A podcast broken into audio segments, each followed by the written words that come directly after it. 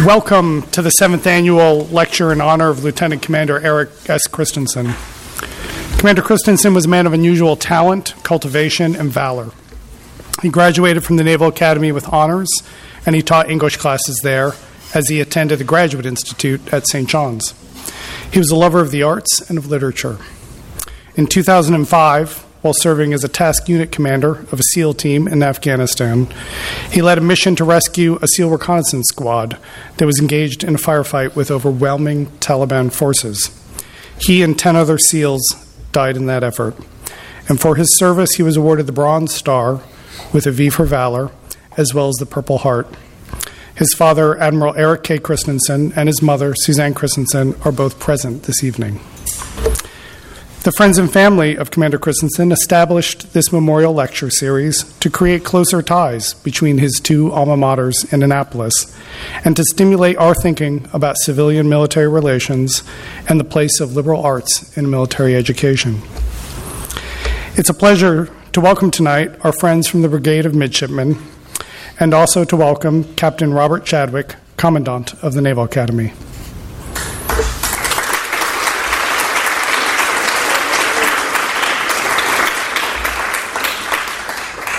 I would also like to recognize Lieutenant Michael Zampella, a graduate of St. John's and a naval officer whose work to sustain this lecture series.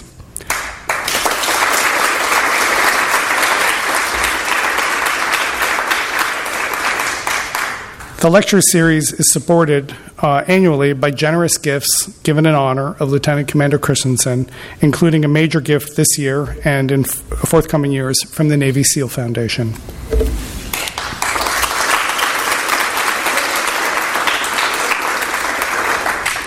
For guests unfamiliar with our traditions at St. John's, after the lecture, we will retire out in the lobby for coffee, tea, and conversation, and shortly thereafter, there will be a question period in the adjacent room, the conversation room, and I encourage you all to stay for the question period.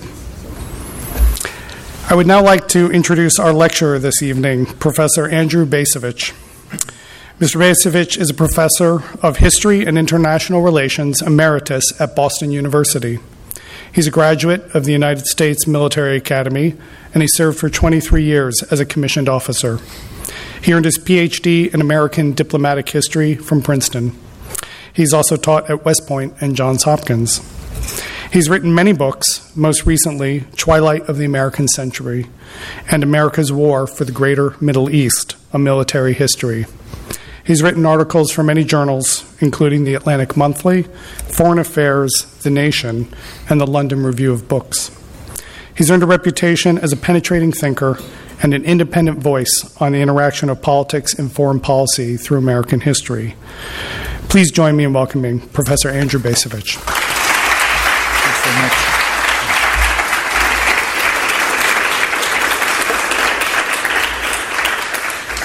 Well, I am immensely grateful for the opportunity to present this year's Lieutenant Commander Erik S. Kristensen Memorial Lecture here at St. John's College.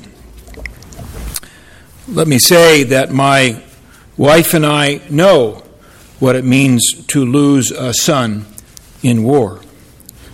And we know as well how important it is to remember and to honor the sacrifice of those we have lost.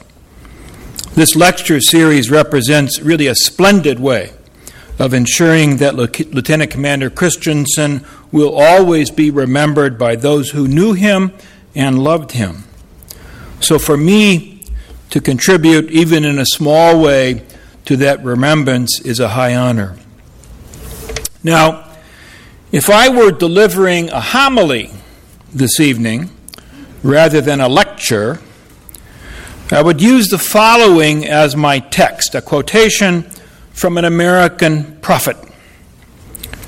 In America, the prophet wrote, life seems to move faster than anywhere else on the globe, and each generation is promised more than it will get, which creates in each generation a furious, bewildered rage, the rage of people who cannot find solid ground beneath their feet. The prophet is James Baldwin, and the words are from his book, Notes of a Native Son, published in 1955. My aim this evening, in the third year of the so-called Age of Trump, is to persuade you that the diagnosis that Baldwin offered back in 1955 remains apt today. But the essential problem we confront in our present crisis is the difficulty we Americans have in finding something solid to stand on, with many of our fellow citizens expressing their furious, bewildered rage by electing Donald Trump president. In short, however much we may fixate on Trump, he is not the problem.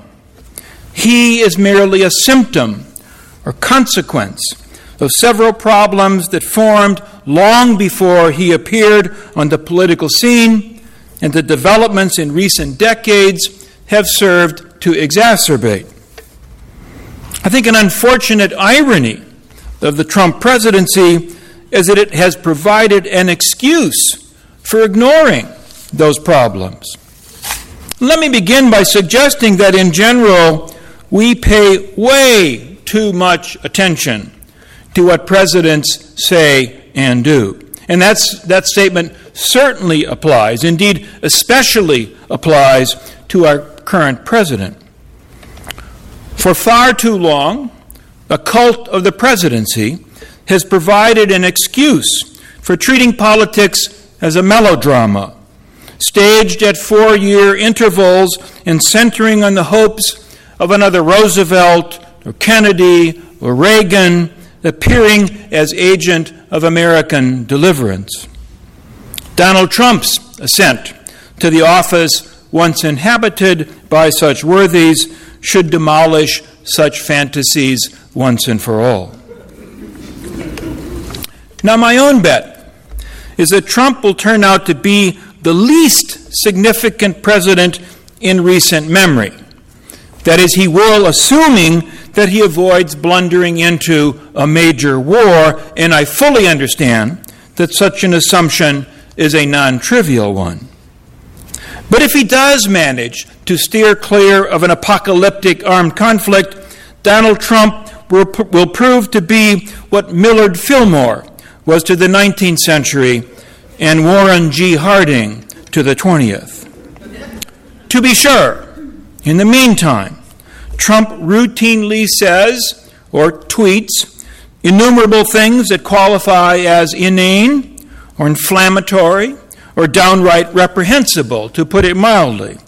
This is true whether he is spouting off about climate change or guns or immigrants from south of the border.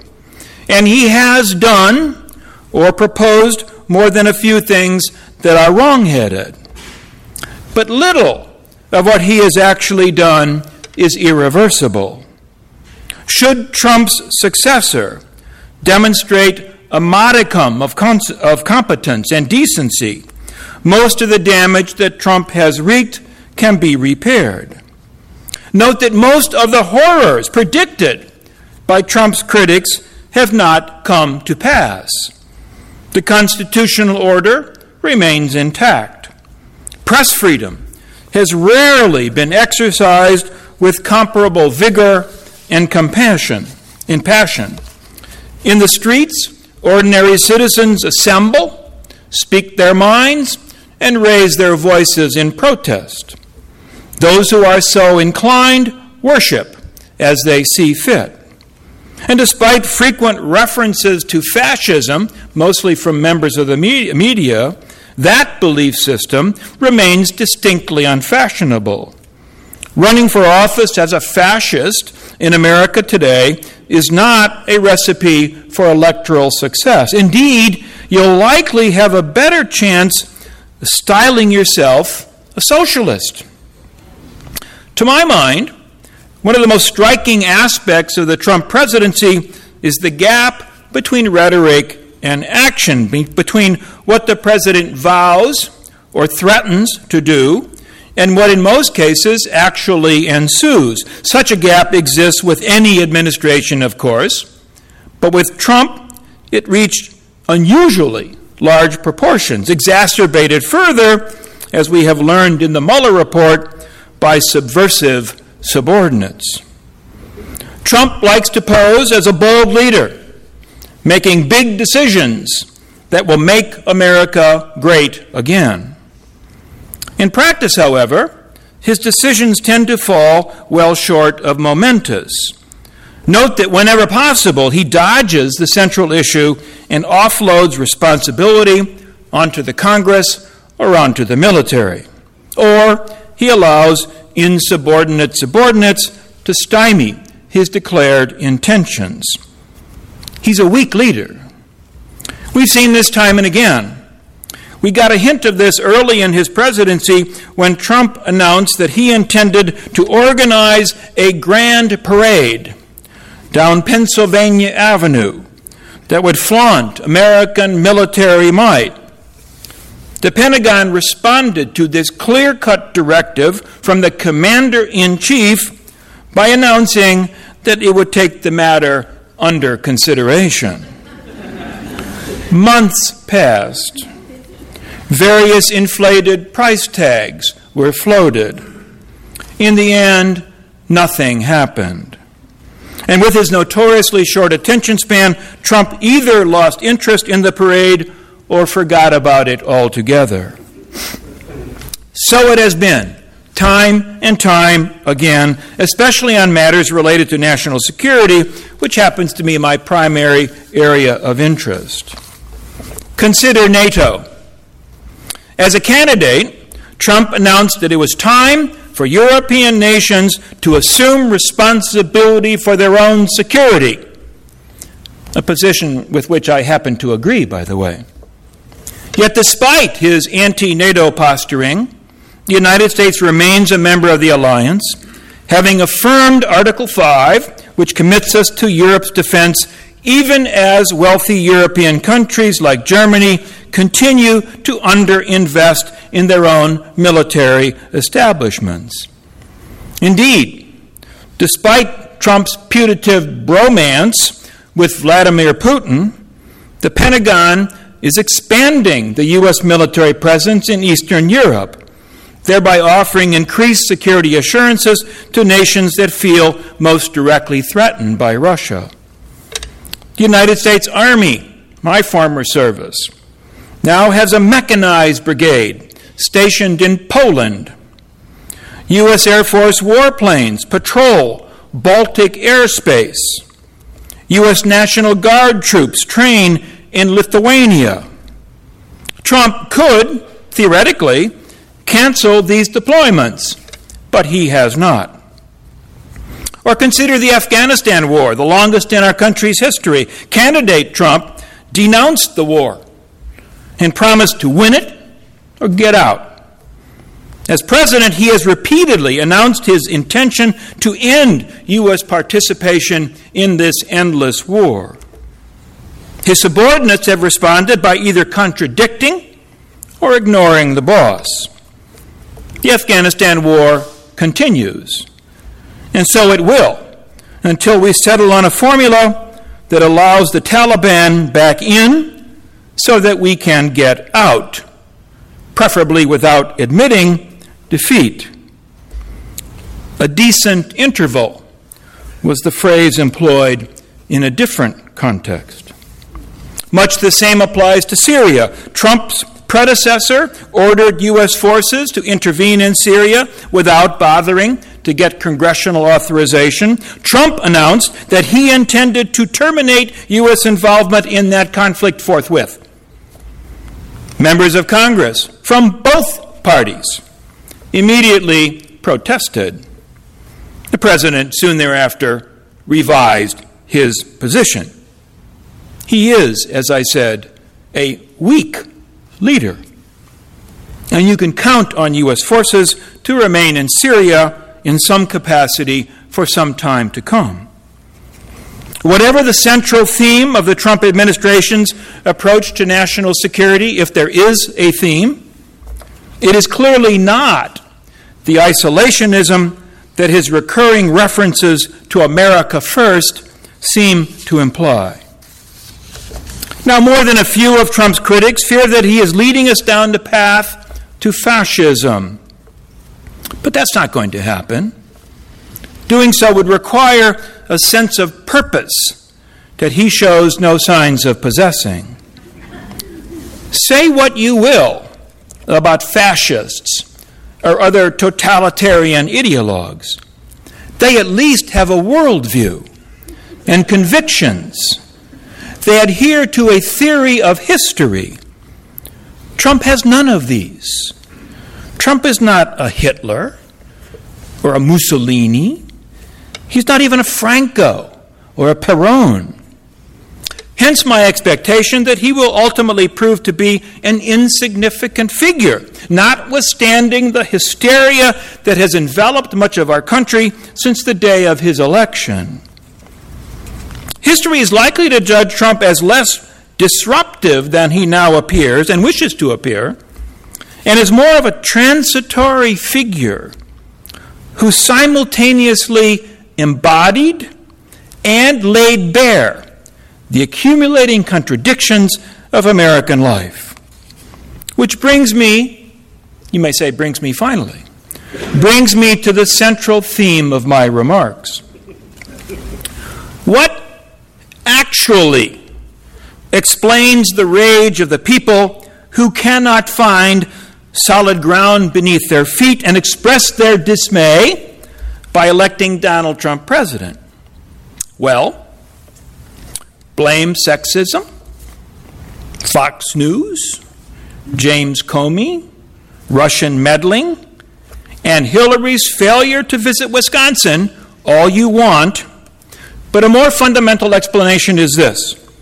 The election of 2016 constituted a referendum on the course of recent U.S. history. It was a de facto plebiscite. And that plebiscite rendered a definitive judgment. The underlying consensus informing basic U.S. policy since the end of the Cold War has collapsed. Premises for basic policy that members of the policy elite have long treated as self-evident and sacrosanct no longer command the backing or the assent of the American people. Although that fact has not yet sunk in among the chattering classes.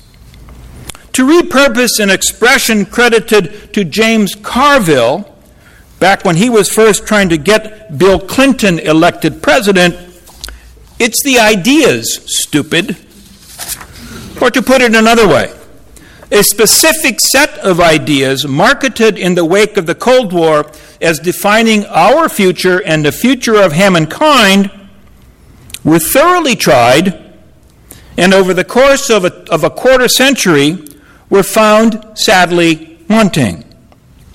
So those who imagine that Trump's removal will put things right, such would seem to be the few at the New York Times, the Washington Post, and other prominent media outlets, they are deluding themselves. To persist in thinking that Trump defines the problem is to commit an error of the first order. To understand what I'm getting at, consider this second quote. Without the Cold War, what's the point of being an American? Now, as a long twilight struggle was finally winding down, Harry Rabbit Angstrom, novelist John Updike's late 20th century everyman, pondered that question. And in short order, Rabbit got an answer to this question. And so too did his fellow citizens, albeit with only perfunctory consultation. The end of the Cold War offered cause for celebration. On that point, just about everyone agreed, me very much included. Yet just about everyone also agreed that the passing of this era of continuing tension and occasional danger did not require reflection, nor regret, nor repentance on the part of the United States. And this, I have come to believe, was a great oversight. As to what would come next after the Cold War, well, on such matters, policy elites profess to have matters well in hand. On that score, Rabbit Angstrom was told he could rest easy. People much smarter than he was had all the answers. The dawning era, the post-Cold War era, elites believed, summoned Americans to look not to the past but to the future, exploiting vast opportunities that were now presenting themselves, no longer obliged to fret about communist takeovers or the risks of nuclear Armageddon. Americans could now throw caution to the winds. In 1989, a hitherto obscure political scientist named Francis Fukuyama rocketed to worldwide fame by penning an essay announcing that history itself had ended. Fukuyama's end of history hypothesis caught fire, not because it was true, but because it was exquisitely timed. It captured the mood of the moment, and it played directly to a conceit that Americans had been nursing ever since the very founding of the Republic, if not before. And with the end of the Cold War, that conceit came roaring back in full force. Its essence can be simply stated: we are God's new Israel. We represent the Alpha and the Omega of human history. We define the aspirations and the destiny of all others. We stand for freedom, even if our reigning conception of what freedom requires, allows, or forbids continuously evolves and occasionally veers sharply in a different direction. So with the fall of the Berlin Wall and a sole superpower, a popular phrase of the day, now positioned to call the shots, utopia beckoned just around the corner. That's the way things looked back at the dawn of the 1990s. All that was needed was for the United States to demonstrate the requisite confidence and resolve to usher that utopia into existence. Three specific propositions comprised the elite consensus that coalesced during the initial decade of the post-Cold War era. According to the first of those propositions, the globalization of corporate capitalism held the key to wealth creation on a hitherto unimaginable scale, to the benefit of everyone. According to the second proposition, jettisoning norms derived from what we might broadly call Judeo-Christian religious traditions, held the key to the further expansion and indeed the perfection of personal autonomy, and autonomy became synonymous with freedom. According to the third proposition, muscular global leadership exercised by the United States held the key to promoting a stable and humane international order. So, unfettered neoliberalism, plus the unencumbered self, plus unabashed American assertiveness. These defined the elements of the post-Cold War consensus that formed in the early half of the first half of the 1990s. These plus what enthusiasts were already calling the information revolution.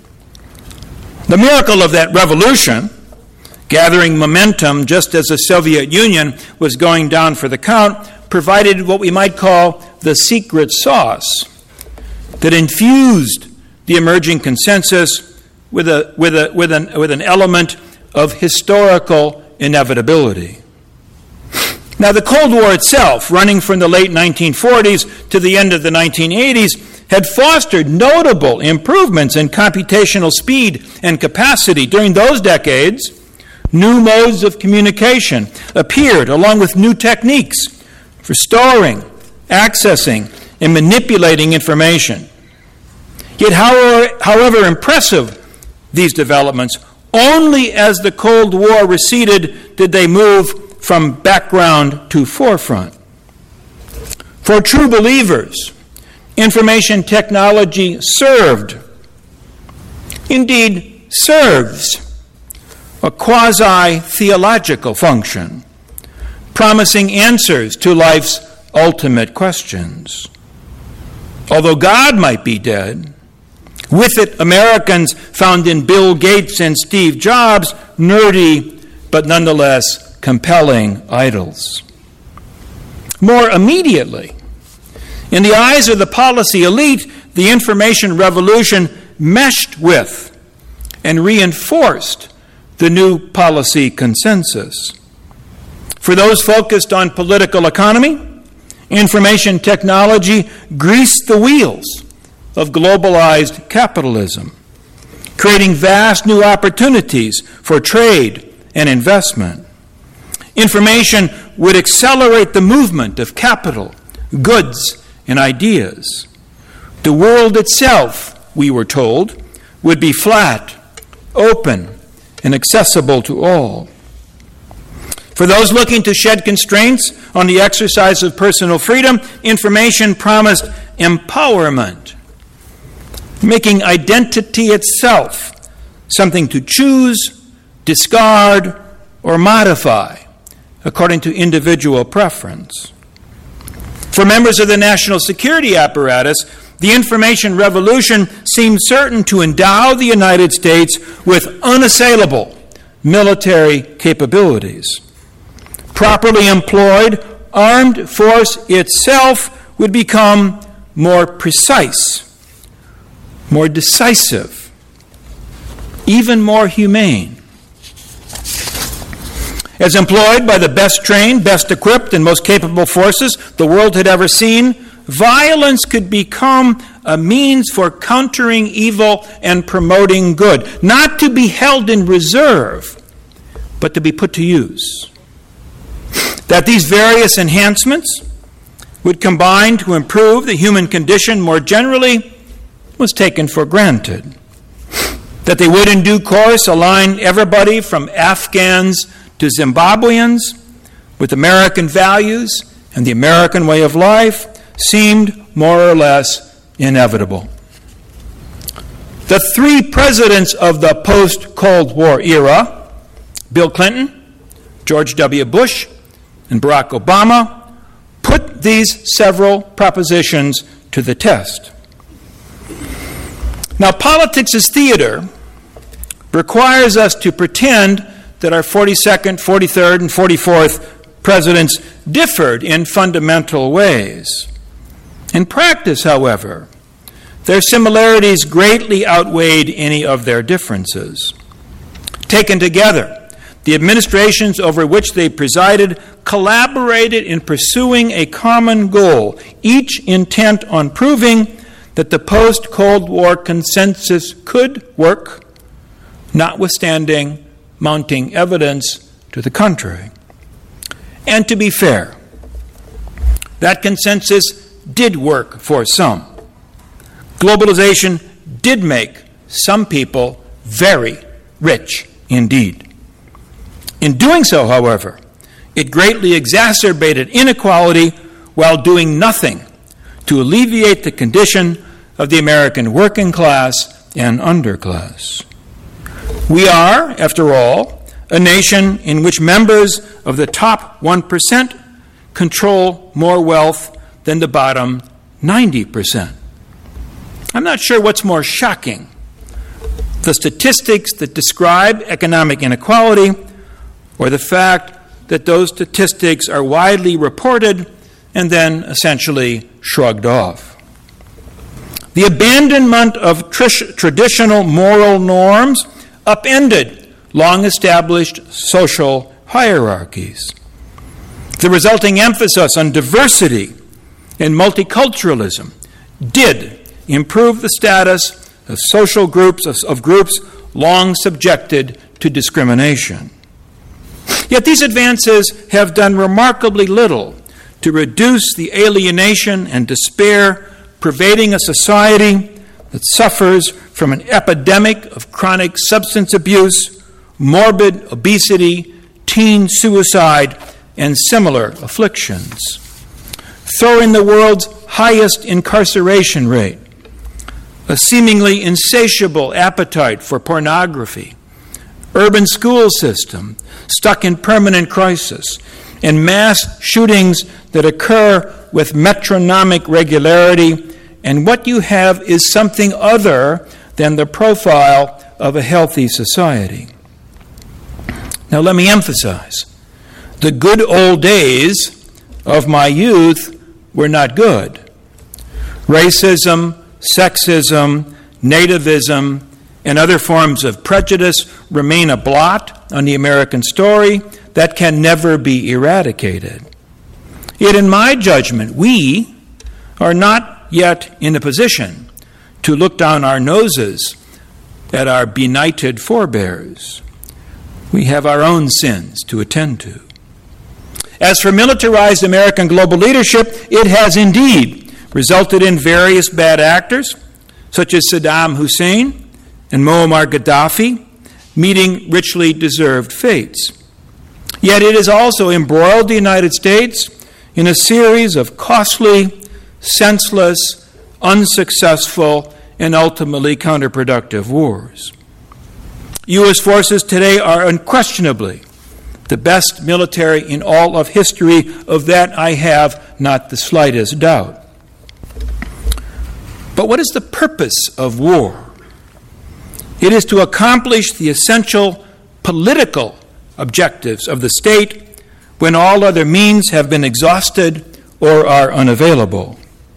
Victory means achieving stated political objectives conclusively and at a reasonable cost. And by that standard, U.S. forces rarely win, even when allowed years to accomplish their task. As for the vaunted information revolution, let me confess here that you are looking at a guy who doesn't own a smartphone, who doesn't use social media, and who doesn't tweet.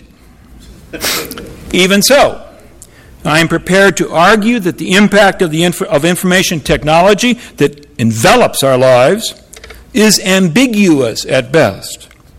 Even if those with eyeballs glued to their personal electronic device can't tolerate being offline long enough to assess the actual costs of being perpetually connected. Here's my point. In the election of November 2016, Americans who, not without reason, considered themselves ill-served by the post-Cold War consensus, signaled that they had had enough. Voters who concluded that neoliberal economic policies were not working to their benefit provided the crucial margin in electing Donald Trump president. So too did voters who found little to admire in a culture that seemingly takes its motto from the Outback Steakhouse chain. You know, no rules, just right.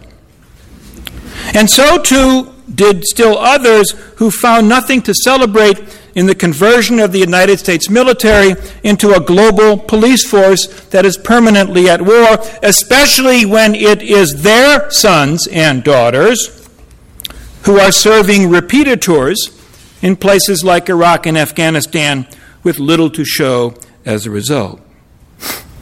This is what Trump has wrought. His ascent to the presidency has made it impossible to ignore any longer the shortcomings of the post-Cold War consensus.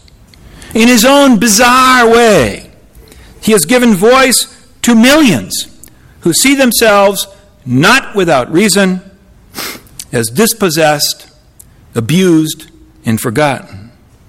I'm not suggesting that this was Trump's conscious purchase. He has no purpose other than self-aggrandizement.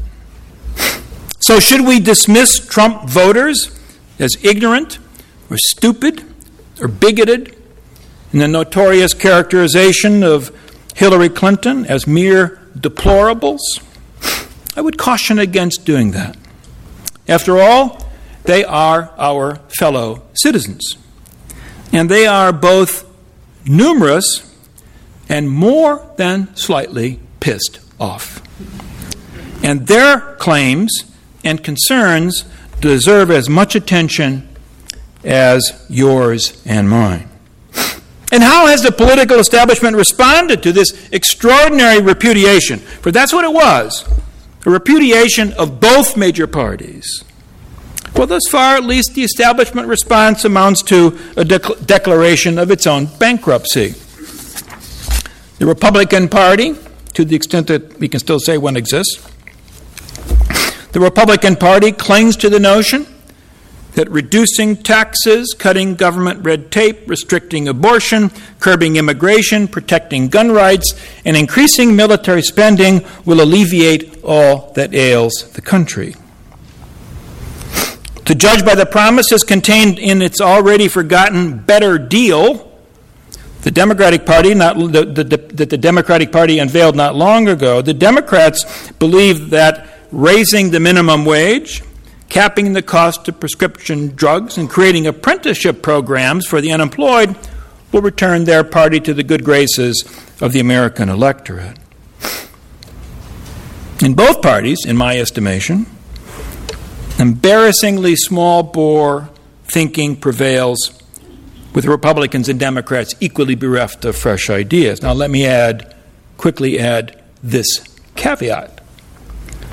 The proposed Green New Deal offered by left-wing Democrats does indeed qualify as bold and innovative. Yet it very much remains to be seen whether this initiative will gain political traction anywhere other than among a minority of self-described progressives. I very much hope that it does, even if it remains unclear what implementing the Green New Deal will cost and how it will be paid for.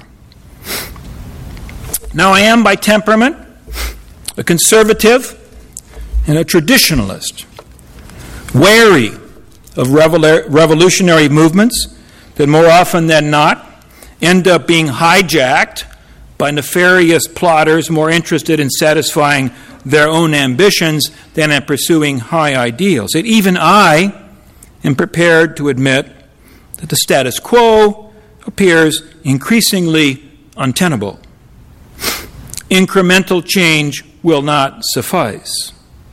The challenge of the moment is to embrace radicalism without succumbing to irresponsibility.